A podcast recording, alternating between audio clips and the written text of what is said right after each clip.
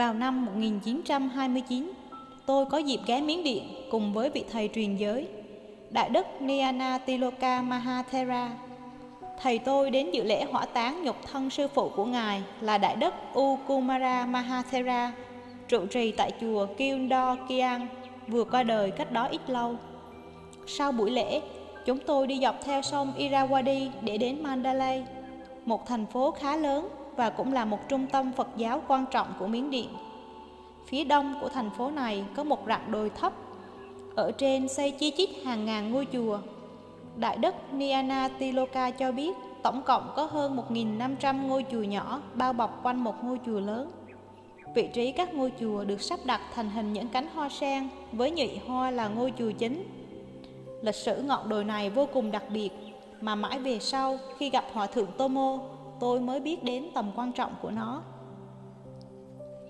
Lịch sử Miến Điện chép rằng Mindamin trị vì từ năm 1853 đến năm 1878 là một vị hoàng đế nhân từ rất sùng đạo Phật. Một hôm, nhà vua đi kinh lý, trời tối phải nghỉ đêm tại một làng nhỏ. Đêm đó, vua nằm mộng thấy tự nhiên mặt đất rung chuyển mãnh liệt, khắp nơi lửa cháy rực trời, xen cùng tiếng kêu gào thảm thiết của muôn loài chúng sinh. Đúng lúc ngọn lửa sắp thiêu hủy tất cả, thì một đóa sen trắng tinh khiết ở dưới đất vươn lên tỏ hào quang chói lọi. Rồi trời đổ mưa hoa, những đóa hoa rơi đến đâu thì lửa tắt đến đó. Nhà vua giật mình tỉnh dậy, cho gọi con hầu cận đến để hỏi về giấc mộng kỳ lạ kia. Trong lúc vua tôi đang bàn tán thì vầng đông ló dạng, soi rõ một đám mây ngũ sắc đang lơ lửng trên đỉnh ngọn đồi thấp. Chính giữa đám mây này hiện ra một bông sen trắng rực rỡ tỏ hương thơm ngào ngạt. Trước linh ảnh đó, vua và các quan tùy tùng vội vã quỳ sụp xuống. Khi họ ngẩng đầu lên thì đó sen và đám mây ngũ sắc đã biến mất. Nhưng nhà vua không cần hỏi ý kiến các quan nữa, ông đã biết mình phải làm gì. Hôm sau, vua Min Don Min cho người đi khắp nơi thỉnh những bộ kinh Phật mang về miếng điện. Ông cho gọi thợ đến khắc những bộ kinh này vào bia đá để lưu truyền lại cho đời sau. Sở dĩ vua cho khắc lên đá vì đá vừa to vừa nặng, khó di chuyển, không sợ hư hại và có thể chịu đựng được sự tàn phá của thời gian. Trong lịch sử đã có nhiều vị vua tôn sùng Phật giáo cho khắc kinh điển lên những tấm bảng đúc bằng vàng khối. Nhưng vì thế mà kinh điển này chỉ được giữ gìn cẩn thận trong hoàng cung, rất ít ai được chiêm ngưỡng. Không những thế, nó đã làm nhiều người nỗi lòng tham muốn cướp đoạt và tạo sự chú ý của các nước láng giềng. min Don min chỉ muốn kinh điển được phổ biến rộng rãi để ai cũng có thể đọc được những lời vàng ngọc của Đức Phật. Từ các nhà bác học uyên thâm đến những người dân què dốt nát. Sau khi việc khắc kinh lên đá đã hoàn tất, vua cho xây cất những ngôi chùa nhỏ sắp đặt theo hình cánh hoa sen. Mỗi chùa để một tấm bia đá khắc nguyên bản tiếng Pali, tiếng Phạn kèm bản dịch bằng tiếng Miến Điện. Để tiện việc kiểm soát công trình xây cất này, vua truyền lệnh cho dời thủ đô Amarapura về ngôi làng ấy và đặt tên cho thủ đô mới là Mandalay, nghĩa là thành phố của những đóa hoa sen. Mandala là tên một loài sen có nhiều cánh. Trên đỉnh đồi đó, nhà vua cho xây ngôi quốc tự Kuthodor để chứa toàn bộ kinh điển mà nhà vua thỉnh được từ khắp các quốc gia trên thế giới, kể cả những bộ kinh vô cùng quý giá và ít được truyền tụng. Ngài còn dự định cho xây cất thêm trên ngọn đồi kế cận những kiến trúc tương tự để chứa đựng những bộ luật, luận mà vua thỉnh được. Tiếc thay, công trình chưa hoàn tất thì nhà vua đã lâm bạo bệnh qua đời. Vị vua kế vị, hoàng đế Thibo không chú ý gì đến công trình xây cất dở dang này. Ông cho rằng Mandalay không thuận tiện cho việc giao thông nên dời thủ đô về Rangoon. Công quỹ dành cho việc xây chùa ở Mandalay được chuyển qua để xây cất những cung điện nguy nga tráng lệ cho những phi tần được vua sủng ái.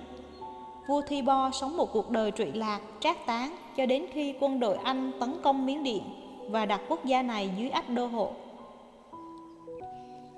Chính quyền Anh không để ý gì đến một ngọn đồi hẻo lánh, xa thành phố với những kiến trúc xây cất dở dang, nên ít lâu nó đã trở thành xào huyệt của một đảng cướp. Dĩ nhiên, vì lý do an ninh, khách hành hương cũng ít ai dám lai vãng đến đây. Theo thời gian, những ngôi chùa lớn nhỏ trên đồi Mandalay không người săn sóc đã trở nên đổ nát điêu tàn. Hầu hết các bia đá đều bị rêu phong phủ kín. Kinh điển bị hư hại hoặc thất lạc rất nhiều. Một hôm có một tu sĩ đi khất thực ngang đây, xúc động trước cảnh chùa chiền đổ nát, tro lạnh hương tàn. Tu sĩ phát nguyện sẽ sống tại đây để chăm lo, săn sóc cho những ngôi chùa này. Ông khởi công quét dọn, lau chùi những bàn thờ, cạo rửa rong rêu bám trên các bia đá. Vì là một tu sĩ khất thực, trên mình chỉ có mảnh vải che thân, tài sản chỉ độc có một chiếc bát cũ không giá trị, nên bọn cướp trú ngụ quanh vùng không thèm để ý đến ông, mặc kệ cho tu sĩ muốn làm gì thì làm. Một hôm, chú đảng cướp thấy ông ra công cạo rửa một tấm bia đá bám đầy rong rêu, bèn lên tiếng hỏi tại sao ông lại làm một việc vô ích như vậy. Tu sĩ từ tốn giải thích rằng tấm bia có ghi khắc những lời của Đức Phật chỉ cho chúng sinh giải thoát khỏi các khổ đau phiền não. Tướng cướp yêu cầu tu sĩ đọc cho y nghe những lời đó và tu sĩ bắt đầu đọc phần Đức Phật nói về tứ diệu đế và bát chánh đạo. Lời giảng chân thành của người tu sĩ đã khiến tướng cướp hồi tâm, y giải tán đảng cướp, phát nguyện tu hành giúp tu sĩ tái thiết những ngôi chùa đổ nát. Sự kiện một tu sĩ cảm hóa được đảng cướp hung dữ đồn xa, dân chúng bắt đầu kéo đến hành lễ, nghe U Khanti, vị tu sĩ thuyết pháp, rồi người góp công, kẻ góp của, cùng nhau chung sức tái thiết đồi Mandalay. Lần lượt từng ngôi chùa được sơn sửa cẩn thận. Các tăng ni bắt đầu kéo về, các khóa lễ long trọng được cử hành và khách hành hương khắp nơi nô nức trở lại ngọn đồi thiên này. Sau một thời gian, họ đã tái thiết hoàn toàn ngọn đồi Mandalay huy hoàng như thuở trước. Nhưng U Khanti vẫn chưa hài lòng. Ông kêu gọi khởi công xây cất ở ngọn đồi kế cận những kiến trúc tương tự để chứa những bộ luật luận theo đúng tâm nguyện của vua Mindon Min năm xưa. Trong vòng 10 năm, hơn 1.000 ngôi chùa được xây cất, hàng ngàn tấm bia đá được dựng lên, hàng triệu khách hành hương khắp nơi kéo về và Mandalay trở thành một trung tâm tôn giáo quan trọng nhất Miến Điện. Đối với Ukhanti thì việc khắc những bộ kinh lên bia đá chỉ giúp một thiểu số người thăm viếng nơi đây có cơ hội đọc được những lời vàng của Đức Phật. Muốn truyền bá giáo pháp Đức Phật đi khắp mọi nơi để ai cũng có thể đọc được, đòi hỏi một phương tiện mới mẻ khác. Ấn tống kinh sách phát hành rộng rãi khắp nơi. Ukanti bèn tính đến việc cho in lại những bộ kinh điển lưu trữ nơi đây và phổ biến rộng rãi. Ông tin rằng vua Mindonmin đã mất bao công lao khó nhọc mới thỉnh được các bộ kinh quý giá này.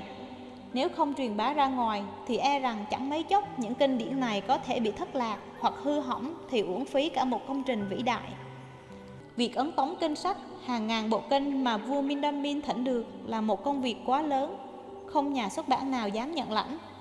Ngay những người hợp tác với ông trong việc trùng tu đồ Mandalay cũng khuyên ông không nên có tham vọng to lớn như vậy. Tuy nhiên, Ukhanti không phải là người dễ nản chí, không tìm được nhà xuất bản nào hợp tác. Ukhanti bèn tính đến việc cho in lại những bộ kinh điển lưu trữ nơi đây và phổ biến rộng rãi. Việc ấn tống kinh sách, hàng ngàn bộ kinh mà vua Mindon Min thỉnh được là một công việc quá lớn, không nhà xuất bản nào dám nhận lãnh. Ngay những người hợp tác với ông trong việc trùng tu đồ Mandalay cũng khuyên ông không nên có tham vọng to lớn như vậy. Tuy nhiên, Ukanti không phải là người dễ nản chí. Không tìm được nhà xuất bản nào hợp tác, ông tự tay quyên góp tiền bạc mua máy in, lập cơ sở in ấn dưới chân đồi Mandalay và khởi công ấn tống kinh sách. Khi chúng tôi đến Mandalay, cơ sở in ấn của Ukanti đã ấn hành được hơn 100 bộ kinh. Đa số đều là những tác phẩm hết sức quý giá và hiếm có. Thầy tôi, Đại đức Niana Tikola, Bậc học giả uyên thâm đã kinh ngạc khi nhìn thư mục của nhà xuất bản, cũng như danh sách những cuốn kinh mà vua Minh Đâm Minh sưu tập được hiện còn cất trong kho. Đại đức cho biết có rất nhiều bộ kinh mà ông chỉ nghe nói đến chứ chưa từng thấy qua. Nhiều bộ kinh tưởng đã thất truyền, không ngờ lại được lưu trữ nơi đây. Đây gọi là một việc hết sức phi thường, ngoài sức tưởng tượng. Ngay như tại Sri Lanka, một quốc gia sùng mộ đạo Phật với những viện đại học và thư viện Phật giáo mà số kinh sách vẫn không thể so sánh với số lượng tài liệu sưu tầm và lưu trữ nơi đây. Đa số kinh điển tại Sri Lanka đều là những bộ kinh thuộc Nam Tông. Nhưng tại đây chúng tôi thấy cả kinh điển của Nam Tông lẫn Bắc Tông, các bộ luận của những học giả, các vị tổ mà chúng tôi chỉ mới nghe đề cập chứ không biết rõ về thân thế, sự nghiệp. Dĩ nhiên, chúng tôi rất muốn tiếp xúc với Ukhanti để bày tỏ lòng ngưỡng mộ. Chúng tôi được một tu sĩ cho biết Đức Mahayathi, sư trưởng, đã rời đó đi giám sát một công việc ở xa. Nhưng chừng nào Ngài về? Điều đó không rõ, có khi Ngài đi vài hôm, có khi nửa tháng và đôi khi cả tháng tùy theo công việc. Vì thời giờ eo hẹp, chúng tôi đành đi dạo cảnh chùa, thắp hương trước một bàn thờ Phật rồi thất vọng ra về. Nhưng khi vừa ra đến cửa thì một chiếc xe nhỏ ở đâu phóng tới, rồi một tu sĩ lớn tuổi nhưng còn khỏe mạnh, quắc thước bước ra. Mahayati Ukhanti, sư trưởng đồi Mandalay.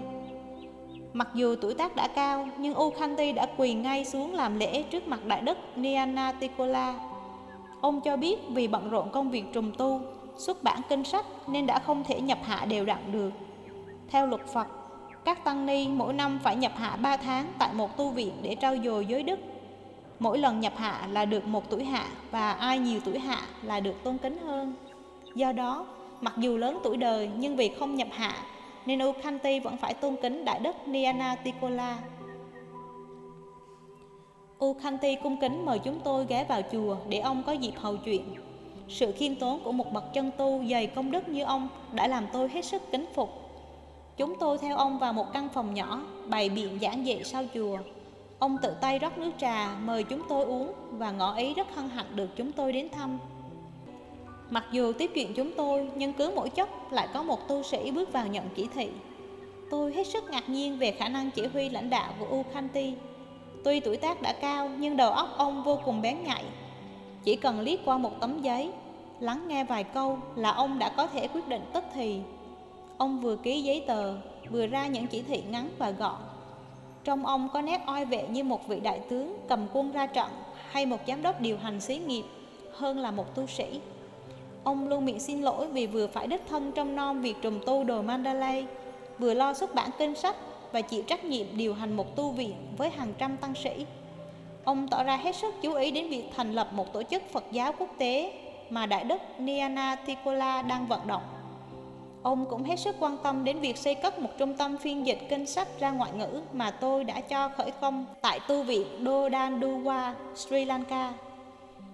Ông đưa ra nhiều nhận xét xác đáng những đề nghị xây dựng mà về sau chúng tôi đã áp dụng làm căn bản cho Hội Phật giáo thế giới. Khi tôi ngỏ ý muốn có một bộ luật nguyên bản bằng tiếng Phạn để đối chiếu với bộ luật bằng tiếng Pali, thì ông quay qua nói nhỏ với một tăng sĩ hầu cận. Một lúc sau, tu sĩ này đã đem đến cho tôi một bộ luật dày gồm mấy chục quyển in rất đẹp. Ngoài ra, còn có mấy cuốn kinh trong bộ trường A Hàm đóng bìa cẩn thận. Điều làm tôi ngạc nhiên hơn cả là tôi vẫn có bộ kinh này tại tu viện Dodan Duwa nhưng thiếu mất mấy cuốn và tu sĩ đã, đã đem đến đúng cho tôi những quyển kinh mà tôi còn thiếu. U Khanti lúc này khẽ mỉm cười nói Bây giờ thì Đại Đức không phải lo nghĩ nữa Ngài đã có đầy đủ trọn bộ kinh trường A Hàm rồi Mặc dù rất vui mừng nhận món quà biếu quý giá Nhưng vì còn định du lịch thăm viếng một số thắng tích Tôi lo rằng việc mang theo bên mình mấy trăm cuốn kinh dày cộm sẽ có phần bất tiện. Như đọc được ý nghĩ, Ukhanti đề nghị gửi những bộ kinh này về tận tu viện Dodanduwa để chúng tôi khỏi phải sách nặng trong khi đi du lịch. Khi về đến Sri Lanka, chúng tôi vui mừng khôn xiết khi thấy hàng trăm cuốn kinh mới tinh vừa in xong đã được gửi đến tận nơi. Chỉ nội tiền cước không cũng đã lên đến hơn 3.000 rupee, một món tiền khổng lồ lúc đó. Tôi quả thật đã rất thắc mắc Tại sao Ukhante biết tôi thiếu mấy cuốn kinh này? Tại sao ông như luôn đọc được suy nghĩ của tôi? Cho đến tận khi gặp được Hòa Thượng Tomo Tôi suy nghĩ mãi mà không ra. Về sau Khi kể cho thầy nghe câu chuyện này Hòa Thượng Tomo mỉm cười. Thế mà con không đoán ra ư? Ukanti chính là hóa thân của hoàng đế Mindamin trở lại cõi trần để hoàn tất tâm nguyện còn dở dang đó. Đúng là tôi đã không hề nghĩ đến điều này. Và khi nghe thầy giải thích, Tâm tôi không còn chút hoài nghi nào. Cái dáng dấp lịch sự, Cử chỉ oai nghiêm của vị tăng sĩ đó Không phải ai cũng có được. Một đứa trẻ sinh trưởng nơi miền thôn giả, Đi tu từ nhỏ, Không thể có cái tác phong oai nghi như một vị vua, Trừ khi nó chính là một hoàng đế tái sinh. Cái cung cách làm việc vô cùng hiệu quả Với những quyết định nhanh chóng Những mệnh lệnh ngắn gọn và chính xác là điều không phải ai cũng có thể học được, trừ khi đó là một thói quen từ tiền kiếp. Một thói quen chỉ có ở những bậc chỉ huy, lãnh đạo, một vị hoàng đế. Trên đây chỉ là một trong những điều mà tôi ghi nhận được về sự chết và tái sinh